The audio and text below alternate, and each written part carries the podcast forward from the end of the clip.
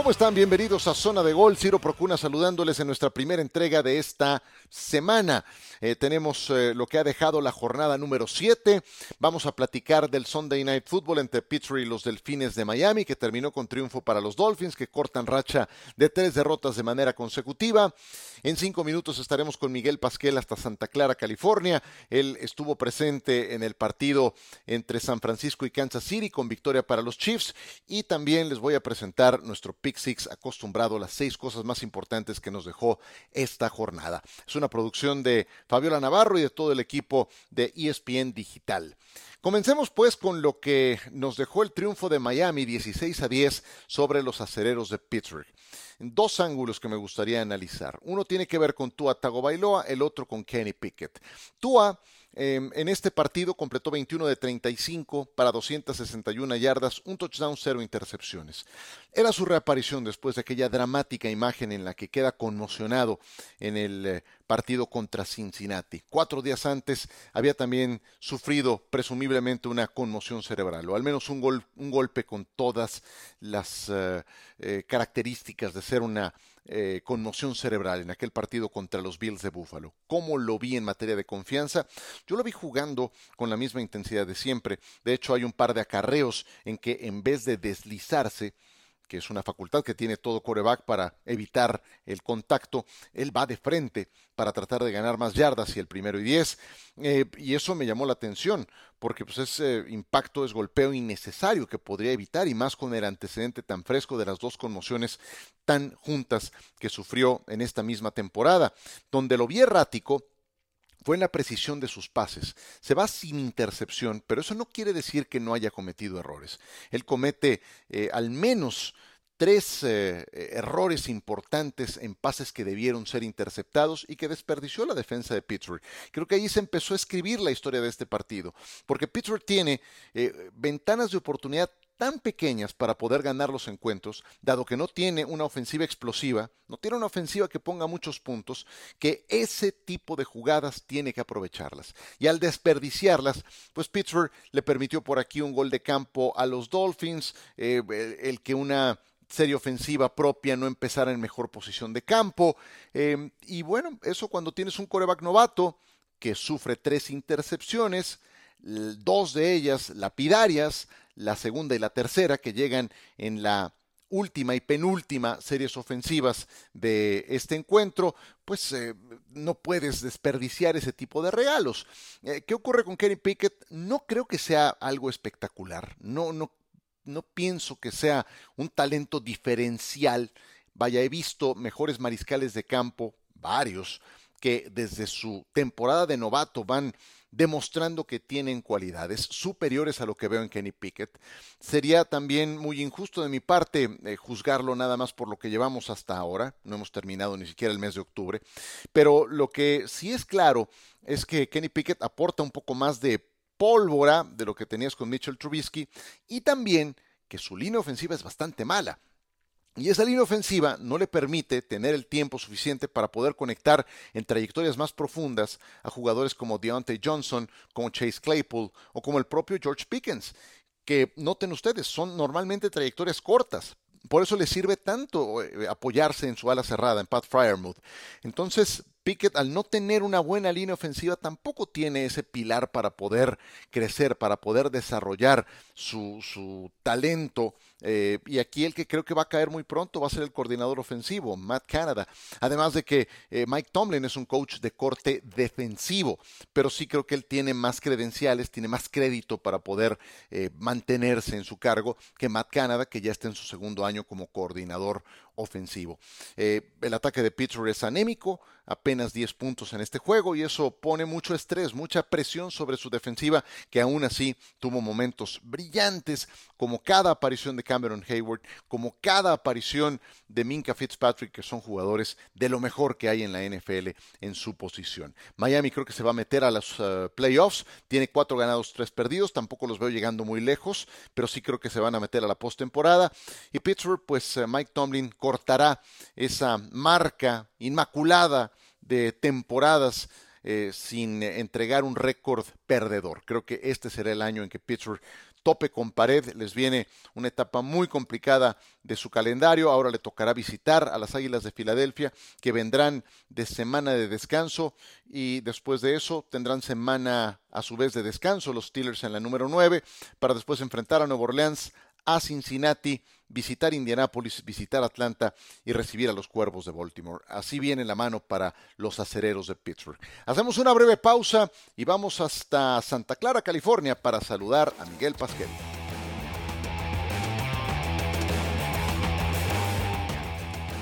En zona de gol tengo mucho gusto en saludar a Miguel Pasquel desde Santa Clara, California. ¿Cómo estás, Miguel? Sí, muy bien, muchas gracias. ¿Cómo te fue en el Sunday Night? A todo dar. Eh, estuvo cerrado el final, que es todo lo que pido. Gane quien gane. Estuvo al final emotivo, aunque nos fuimos sin puntos en toda la segunda mitad. ¿A ti cómo te fue en San Francisco? Bien, sí, logrado una gran experiencia. La verdad, la atención del equipo de 10, honestamente, una super experiencia. Y vimos, ¿no? Esta tarde aquí en Levi Stadium lo que es capaz de hacer Pat Mahomes, que realmente metiéndole 44 puntos a esta defensiva que venía siendo las mejores de la liga Sí, de alguna manera los exhibió Marcos Mariota la semana pasada, pero lo que hoy vimos de esa ofensiva de los Chiefs, bueno, ahora dejó mucho que desear la defensiva de San Francisco. Sí, tal cual. Íbamos a la presentación de Christian McCaffrey y el que terminó brillando fue Patrick Mahomes. Eh, eh, sigamos por el lado de Mahomes. Ahora hablamos de Christian McCaffrey. Le hace 423 yardas, tres pases de anotación y 44 puntos a los 49 en Santa Clara. ¿Cuál fue el mayor mérito hoy de Mahomes y del ataque completo como unidad del equipo de Kansas City para lograr semejante registro? Mira, hemos visto cómo la defensiva de San Francisco, sobre todo los, frontales, ¿no? Es lo, digamos, la parte importante de esa unidad y realmente no le hicieron absolutamente nada. Mahomes tuvo todo el tiempo del mundo. Nick Bosa sí tuvo una captura, pero fuera de eso, la verdad fue una tarde, bueno, tuvo una intercepción ahí Mahomes empezando el partido, pero se recuperó rápido. Tuvo mucho tiempo y lo que hizo la línea ofensiva contra la línea defensiva de San Francisco, en las trincheras ganó el, equipo Kansas City, no solamente en el lado de Mahomes, también en el lado de la defensiva de los Chiefs. Capturaron en cinco ocasiones a Jimmy Garapolo. Una fue una, también una presión que le costó mucho trabajo por esa intercepción en la zona roja. Me, gustó mucho lo que vi de los Chiefs en ambos lados del balón, pero insisto, Ciro, estos tipos de encuentros se ganan en la trinchera y es donde Kansas City fue muy superior. Sí, eh, ya, ya me imagino durante la semana los comentarios eh, a, manera de reacción después de este partido de Kansas City, porque ya los escuché en otras etapas cuando salen victoriosos. No extrañan a Tyreek Hill. A ver, no lo extrañas en ciertos juegos. Quiero escuchar tu punto de vista de esto. No, no lo extrañas en ciertos partidos. Si le quieres ganar a Buffalo, por supuesto que es una pieza que te haría muchísima falta, pero eh, el día de hoy siento que no, no lo echaron de menos. No, no, para nada, absolutamente. La verdad, este, tienen muchas armas. Marquez, Marquez Valdés, Juju Smith, McKinnon, que también jugaba en San Francisco. Y con el regreso de McCaffrey, este McKinnon tuvo una gran actuación. En fin, es todo lo que conlleva esta ofensiva. Te un ejemplo venía tercera y 20 para Kansas City. El juego estaba todavía muy apretado. Estamos hablando en el tercer cuarto y vino un pase pantalla perfectamente bien diseñada. Dejaron perfectamente que Nick Bosa por el extremo presione. Sabía que por ahí iba a venir la presión. Se, McKinnon un poco más se inclina a la derecha. Viene el pase, vienen los bloqueos, consiguen el primer y 10 y unas jugadas después viene el touchdown. Después, cuando estaba 28-23, hablábamos de esta captura Nick Bosa que acaba de suceder. Tercera y 11 encuentra perfectamente Mahomes a Marqués Valdés. El 1 a 1 que tenía con Davis Ward, que por cierto tuvo una muy mala tarde, claramente no está al 100%, y viene eh, unas cosas después el touchdown. Entonces, lo que te quiero decir con esto, Ciro, Mahomes sabe leer perfectamente las defensivas, prácticamente puede predecir lo que le viene, y es una ofensiva que sí, hasta el momento hablamos de Gil, que seguramente lo podrán extrañar en enero, pero lo que hemos visto, esta ofensiva que vi hoy en Santa Clara, no lo extrañan absolutamente nada. Háblame especialmente de Christian McCaffrey. ¿Qué te pareció su actuación en su debut con San Francisco? Mira, fueron 62 yardas totales. No es algo que digas, wow, pero hay que considerar, él llegó aquí el, viernes. Aquí yo estaba en el estadio cuando él llega y justo John Lynch da una conferencia de prensa y le digo, oye, John, platícanos qué podemos esperar de, de McCaffrey. Me dice, Miguel, acaba de aterrizar. Él quiere jugar, pero pues qué tan rápido se aprende el playbook. Sabemos que tiene esa capacidad de aprender y leer bien las ofensivas, pero claramente no estaba listo, Ciro. Insisto, fue más el juego aéreo donde más hizo daño, pero yo estoy seguro que eh, una vez que haga clic y tenga una semana completa, las cosas van a ser muy diferentes a esta ofensiva porque hay muchas armas, ¿no? Con Nivo Samuel que estuvo muy callado, George Hill tuvo su touchdown, Trent Williams no estuvo al 100% en una lesión, pero McCaffrey yo estoy seguro que una vez que tenga más tiempo para aprenderse el playbook y una semana de entrenamiento, cambiará la ofensiva. ¿De qué manera crees que lo utilizaría el coach Shanahan, conociendo el sistema que, él lleva a cabo y conociendo también las condiciones de Christian McCaffrey? Es que en ambos lados del balón, sabemos lo que es McCaffrey, un jugador súper versátil. Yo diría que es el jugador más versátil de toda la liga. No sabemos lo que te puede hacer por el, juego terrestre, por el juego aéreo. Pero empezando, su primera carrera fue para 11 yardas, su segundo carrera fue para 9 yardas. El, se, abrieron, se abrían los huecos. Yo creo que el juego terrestre es donde más lo deben usar. Pues la fórmula de San Francisco. Correr el balón, correr el balón y jugar defensiva, ¿no? Principalmente y comerse el reloj. Esa es la fórmula de San Francisco y hoy fue todo lo contrario de esa fórmula. Por eso, y, recordar, ¿no? Que Trent Williams no estaba al 100%, McGlinchey también, el, el guardia está lastima, estaba lastimado, no estaba al 100%. 10 castigos para 80 yardas, un partido así no lo puedes jugar, y más contra los Kansas City Chiefs. Entonces, yo creo que San Francisco viene una semana importantísima cuando enfrenten a los Rams, y ya con un Williams, con un Bosa, con Jimmy Ward, con un Chadevius Ward que tampoco jugó nada bien, más sanos, debo, debo, yo por lo menos presiento que debo ver otro equipo. ¿Qué tanto le toca de esta eh, derrota como responsabilidad a Jimmy Garoppolo? Sabes que siempre eh, como que se le carga la mano, siempre está bajo sospecha. ¿Hoy qué tanto le toca a él? Es que hablábamos de Trent Williams, ¿no? Y si vemos el safety, sobre todo esa intercepción dolorosísima que fue en la zona roja terminando la primera mitad, entran solo por la captura de él, ¿no? Ahí Trent Williams no se pudo mover. Mal de Jimmy Garoppolo en forzar ese balón. Lo que tienes que hacer es permitir la captura y ni modo tomar los tres puntos porque es raro que de esa distancia este Robbie Gold falle, ¿no? Pero no lo vi tan preciso como lo he visto anteriormente, pero mucho tiene que ver la protección y lo que hablábamos, Ciro. En las trincheras, la línea defensiva de Kansas City dominó por completo a la línea, a la línea ofensiva de los San Francisco 49ers. Oye, veo que se acerca el juego en México y me encuentro a los Cardinals, que yo sé que vienen de ganar, pero están con tres ganados, cuatro perdidos. Y veo a San Francisco que por primera vez en la temporada registra derrotas consecutivas para ponerse con tres ganados, cuatro perdidos. ¿Cómo sientes a los dos equipos que estarán jugando el próximo 21 de noviembre en el Estadio Azteca? Hay muchas dudas, hay muchas dudas en ambos lados del balón de los dos equipos.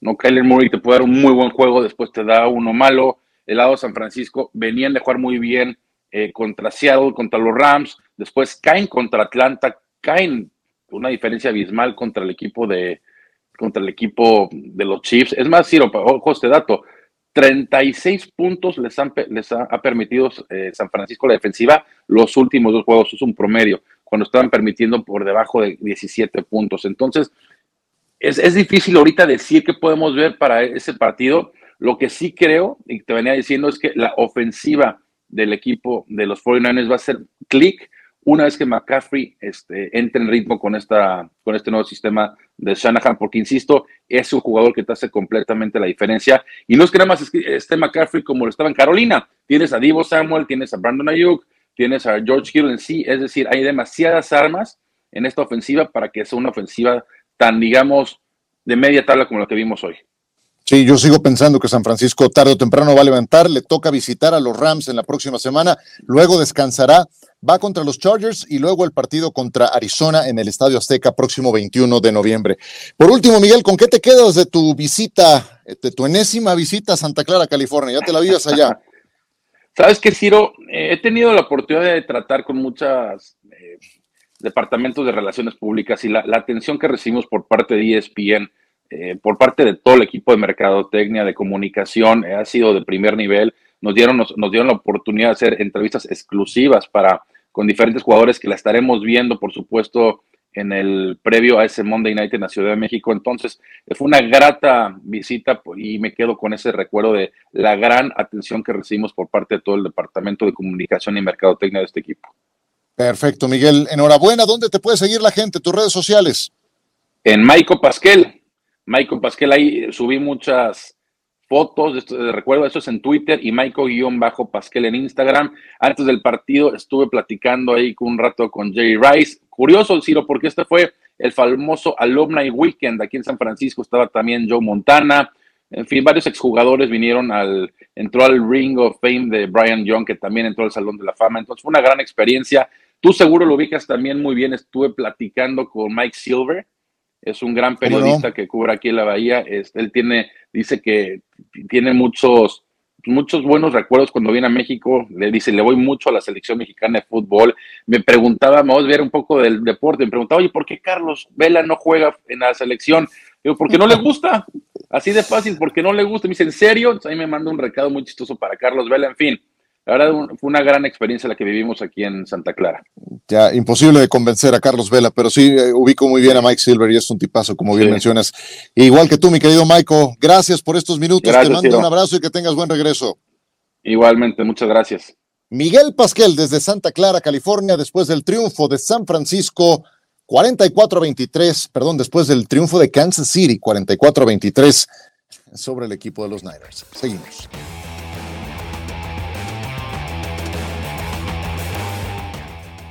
Muchas gracias a Miguel Pasquel. Y antes de pasar a nuestro Pick Six, quiero invitarles a que se suscriban a Star Plus, porque no nada más tienes lo mejor del deporte con ESPN, también hay eh, presentaciones exclusivas como Hugo Sánchez presenta con invitados fantásticos el nuevo documental de Sergio Checo Pérez ahora que está a la vuelta de la esquina el Gran Premio de México en primera persona figuras de la próxima Copa del Mundo en entrevista eh, exclusiva, como el caso de Ángel Di María, de Leo Messi, de Raúl Alonso Jiménez.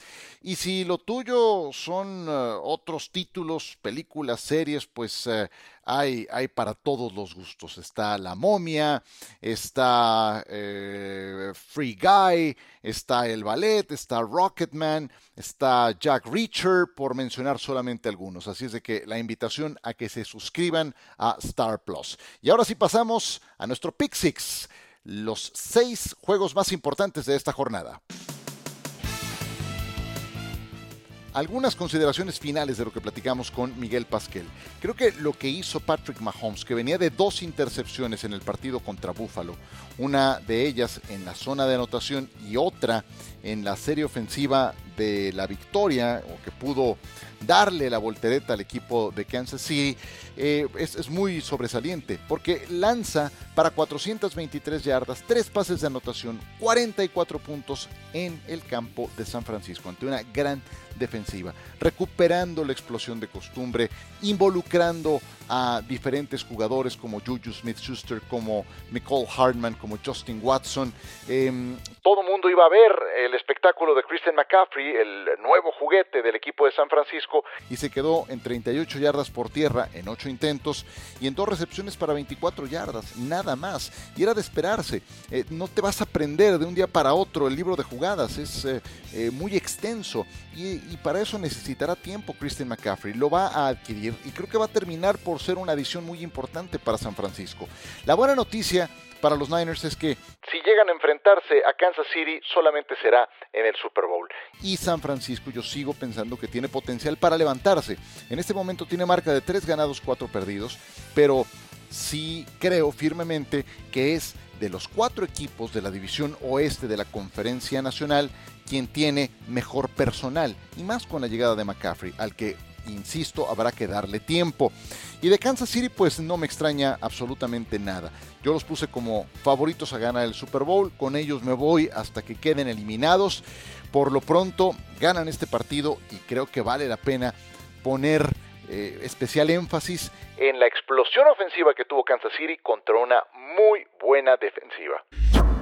Número 2, eh, regresó Dak Prescott con el equipo de los Dallas Cowboys y Dallas derrotó a los Leones de Detroit. Yo sé que Detroit no es ninguna eh, prueba máxima, no es ningún sinodal de cinco estrellas, pero hombre, el, el titular es ese. Regresó Dak, conectó 19 de 25, eh, superó apenas las 200 yardas, pero en realidad creo que lo que termina dictando la victoria de Dallas 24 a 6 sobre los Leones de Detroit vuelve a ser el juego terrestre entre Ezekiel Elliott y Tony Pollard, 140 yardas, dos anotaciones, ambas vinieron de parte de Ezekiel Elliott y desde luego la defensiva. Provocaron dos intercepciones a Jared Goff, le capturaron en cinco ocasiones. Tienen que ver el nivel que trae Sam Williams, porque de esa defensiva ya conocemos a DeMarcus Lawrence, ya conocemos a Micah Parsons, ya conocemos a Trayvon Dix. Ahí estamos hablando de un líder en cada eh, división de, de la defensa, frontal, linebacker y back defensivo pues ahora agreguen a Sam Williams, conozcan a Sam Williams, con él, eh, de, él nos referimos la última ocasión que platicamos con Carlos el Tapanava. Sam Williams es un novato tomado en la segunda ronda, logró dos de las cinco capturas de coreback y de hecho estoy seguro que habrán visto una jugada en la que toma a un corredor de bola del equipo de Detroit y le hace una tacleada detrás de la línea de golpeo y le termina aplicando una llave de lucha libre, un suplex, lo carga y lo termina azotando contra el césped. Tiene que andarse con cuidado porque esas las andan marcando como rudeza innecesaria, pero de todas formas te habla de la, de la clase de defensivo que es. Es un jugador que tuvo sus problemas disciplinarios, pero que tiene gran talento. Si logra Dan Quinn encaminarlo, encauzarlo, habrá sido una gran adición para esta defensiva que sigue acumulando mucho, pero mucho talento.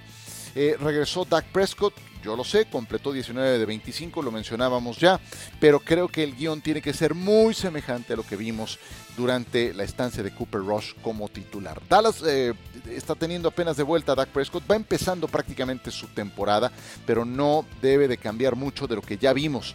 Juego terrestre y soltar a sus fieras defensivas. Ese es el camino para Dallas, aún con el regreso de Dak Prescott. Punto número 3 va compartido para Tom Brady y para Aaron Rodgers, porque eh, lejos de estar en el cuadro de honor, van al cuadro de horror, por lo que vimos este domingo. Ambos sufrieron derrotas totalmente inesperadas. Rodgers con Green Bay en su partido ante el equipo de Washington y Tom Brady con Tampa Bay en su visita a Carolina para enfrentarse a los Panthers. Tom Brady apenas fue capaz de producir tres puntos a la ofensiva con los Buccaneers. Le suelta Mike Evans un pase de las manos en un touchdown que estaba hecho. Ahí ya el pase se había ejecutado y todo quedó pues a disposición del receptor que increíblemente falló algo que tendría que ser automático para un receptor de primer orden como lo es Mike Williams. Pero el que solamente hayan producido tres puntos eh, es, alarmante, porque además no lo hicieron ante una potencia de la NFL. Estamos hablando de un equipo que no tiene coach, que no tiene quarterback, que acaba de perder a Christian McCaffrey.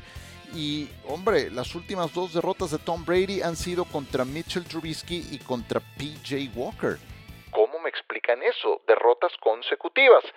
Aquí hay varias cosas que no están bien. Eh, Tampa Bay no está corriendo el balón. Eh, este equipo depende mucho de que establezcan el juego terrestre.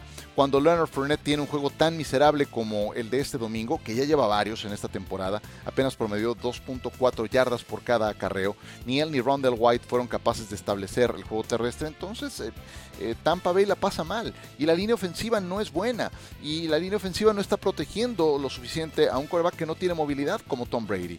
Entonces Tampa Bay está en problemas porque además ya he sabido que Tom Brady trae problemas personales y eso claramente lo tiene, lo tiene con la mente ocupada, con la mente puesta en otras cosas. Entonces, ahí hay un problema para los Buccaneers. Y del lado de Green Bay, eh, creo que tiene que ver con eh, el, el, caso de Avante Adams, que yo sé que ya está muy sobado, muy llevado y muy traído, pero sí es muy claro que Aaron Rodgers no está en condiciones de preparar, de ser el tutor del talento joven que tienen en los receptores abiertos, porque sigue apoyándose en Allen Lazard, en Aaron Jones, en Sammy Watkins. De estos tres jugadores que son los más veteranos que tiene el ataque, estamos hablando que descargó 21 de los 35 pases que intentó. Y además Robert Tonyan recibió otros 4. Y entonces a, Mary Rogers y, Romeo Doubts y Samari Torre los jugadores más jóvenes que tiene de talento, de receptores abiertos, no están teniendo las oportunidades que merecerían. Aunque lleguen a tener separación o se desmarquen de sus eh, defensivos en cuestión. Eh, Rodgers apenas lanzó para 194 yardas, lanza dos pases de anotación, pero vuelve a pasarle a Green Bay esta misma historia de la que les hablaba con Tampa Bay. Si no corren el balón, entonces están fritos. Aaron Jones 23 yardas, AJ Dillon 15 yardas. Y entonces si no corremos el balón, se fastidió el mundo porque Rodgers no confía en sus receptores jóvenes y porque la defensa está jugando por debajo de lo esperado. Buen problema el que tienen Green Bay y Tampa para la segunda mitad de la temporada, ambos con tres ganados, cuatro perdidos. Tom Brady, parece que ahora sí, el final se acerca. Aaron Rodgers, Aaron Rodgers no está por lo visto para ser el tutor de ningún receptor abierto. Entonces, a ver cómo le hace Green Bay. Veremos si aprovecha eh, los días que quedan para buscar algún intercambio. Pues volvieron a ganar los gigantes y también los Jets de Nueva York. Los gigantes 23 eh, a 17 a los Jaguares de Jacksonville. Tienen 6 ganados y 1 perdido. Y los Jets de Nueva York también ganaron su partido en cuestión. Se impusieron 16 puntos a 9 a los Broncos de Denver. Brevemente algo de cada uno de ellos. Saquon Barkley, 110 yardas. Daniel, Daniel Jones, 107 yardas. El corredor que es el mariscal de campo de los Giants vuelve a salir a flote con semejante aportación y eso lo hizo en 11 acarreos. Además logró un touchdown. Lo he mencionado toda la temporada, siendo este un equipo que no tiene gran cantidad de jugadores dinámicos a la ofensiva. Es de mucho mérito lo que está haciendo el coach Brian Dable. Es un equipo bien coachado, pero no quiero imaginarme lo que le pasaría si llegan a prescindir o si no tienen a Saquon Barkley. Es su único jugador dinámico. Eh, de Daniel Jones ha, frenado la cantidad de errores. Es otro partido en el que se va limpio en entregas de balón. Y de lo demás, ustedes díganme si Darius Slayton, si eh, eh, Matt Breida, si Daniel Bellinger a la cerrada son jugadores dinámicos, son jugadores explosivos. Yo creo que serían suplentes en la mayoría de los equipos de la NFL, pero aquí les ha encontrado la utilidad, les ha encontrado la forma el coach Dable y ahora ganaron también en condición de visitante ante Jacksonville. Yo sé que se están ayudando también de que no han... Eh, eh, recibido el calendario más pesado, pero hay que estar ahí, seis ganados y uno perdido, los gigantes son la gran revelación de esta primera mitad de la temporada, y los Jets con cinco ganados, dos perdidos, fueron a Denver a ganarle a los Broncos, 16 a 9. ¿Cómo lo lograron?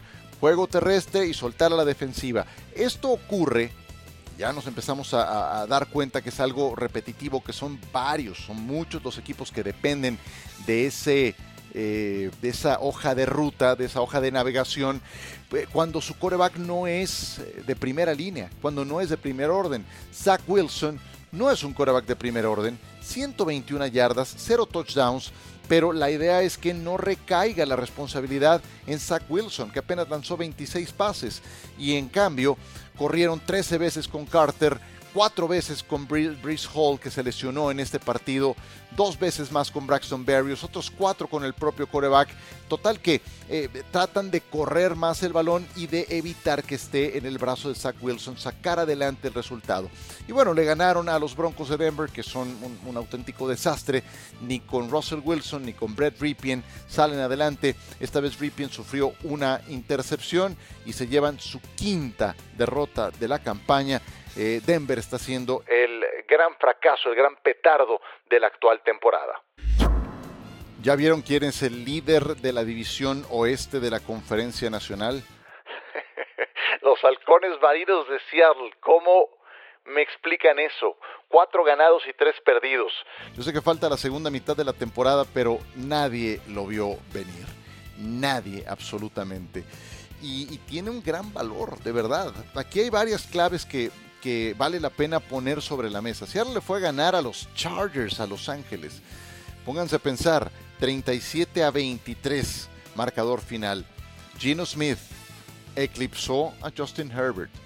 Eh, Herbert lanzó 51 veces la pelota, Gino Smith 27, completó 20 pases y vuelve a registrar un eh, promedio de pases completos alto, está arriba del 70 en lo que va de la campaña. Gino Smith es de los mejores en la actual campaña. Em, y creo que el gran mérito de este equipo no nada más está en haber recuperado a un jugador que pues no, no, tenía absolutamente nada. Era el suplente Russell Wilson. Estamos hablando de Gino Smith no había funcionado en ninguno de los equipos en los que había estado. Ni con los Jets, ni con los Gigantes, ni con los Chargers, ni con uh, Seattle anteriormente. Eh, entonces ¿Quién iba a pensar que a los 32 años, en su décima temporada en la NFL, fuera a funcionar? Aquí hay algo que, en principio eh, hace que caminen las cosas para, para este jugador. Eh, punto número uno, la línea ofensiva. Tuvo un repunte muy importante y están jugando con dos novatos. Los dos tackles son novatos. Charles Cross, a quien tomaron en la primera ronda del draft, y Abraham Lucas, a quien tomaron en la tercera ronda del draft. Esos dos jugadores están anclando una línea ofensiva que dejó de ser mediocre eh, y que eh, le está dando buenas garantías a Gino Smith. Y se lesionó su corredor titular. Esa fue una terrible noticia para, para ellos y han encontrado, han encontrado alternativas. Rashard Penny sufrió una lesión en esta temporada y hay que decir que lo que están haciendo con Kenneth Walker, otro novato, pues está siendo también sobresaliente. Kenneth Walker en este partido contra los eh, cargadores logró 168 yardas y dos anotaciones tres novatos que están marcando una diferencia muy importante, los dos tackles, Cross y Lucas, y el corredor Walker, además de este redescubrimiento que es Geno Smith. Entonces, pues ahí está Seattle con un reclutamiento histórico, seguramente el mejor que han tenido en años. Y son los líderes de la división. Nadie lo vio venir. Y punto número 6 para cerrar este Pick Six la victoria de los Raiders 38 a 20. Vaya, no es ninguna sorpresa, ganaron en Las Vegas. Mm, los Raiders retoman el pulso, se ponen con dos ganados, cuatro perdidos. Vamos a ver si les da tiempo de levantarse, pero al menos transmiten mejores sensaciones que los Broncos. La verdad es que sí, creo que ese dos ganados, cuatro perdidos de los Raiders es engañosón. A ver, no es para sorprendernos que le hayan ganado los Tejanos, ya lo decía. Pero eh, creo que hay que destacar la temporada que está teniendo Josh Jacobs. Jacobs 20 acarreos, 143 yardas, 3 de anotación. 3 anotaciones para Josh Jacobs. ¿Qué es lo que está ocurriendo con este jugador? Termina contrato. Y sabemos que ese es un afrodisíaco muy importante en el mundo de la NFL. Cuando un jugador va a terminar contrato, entonces pasan este tipo de cosas. Y Jacobs está cargando al equipo de los Raiders en esta misma temporada. No se entendería el triunfo que lograron ante los Tejanos de Houston sin sus tres anotaciones. No se entendería, por ejemplo, la actuación que tuvieron ante los Broncos de Denver, que tienen, yo sé que es un desastre al ataque este equipo, pero a la, defensiva son un buen equipo. Jacobs en ese partido, 28 acarreos, 144 yardas, dos anotaciones. Entonces, ya sabemos cómo es la moda en la NFL con los corredores de bola. Eh, te, saco eh, los mejores tres o cuatro años de tu primera etapa en la liga y después te dejo en libertad. No te doy la extensión de contrato, salvo eh, excepciones tipo Derek Henry, tipo Ezekiel Elliott tipo, eh, qué sé yo, los, más connotados que sí lograron prolongar sus, acuerdos correspondientes. Los Raiders declinaron la opción de un quinto año de contrato con Josh Jacobs y, se va a convertir en agente libre para la próxima temporada. ¿Qué es lo que está haciendo? Está demostrando lo que puede hacer y si no ha de ser en los Raiders, será en algún otro equipo. Y con eso cerramos esta emisión de Zona de Gol. Les quiero agradecer mucho que nos hayan acompañado. Y recordarles que Star Plus les tiene muchas, pero muchas sorpresas, muchos, muchas exclusivas, que eso es, creo yo, el principal atractivo de Star Plus. Además de que puedes ver los programas, las series, los partidos eh, eh, a la hora que tú quieras ponerle pausa cuando gustes, retomarlo y volverlo a ver cuando, cuando tengas tiempo. Así es de que esa posibilidad solo te la ofrece Star Plus. No dejen de suscribirse. Ustedes saben cómo hacerlo. Por ahora me despido. Aquí lo dejamos. Esta ha sido una producción de Fabiola Navarro, de todo el equipo de ESPN Digital. Gracias por su compañía. Soy Ciro Procuna y hasta la próxima.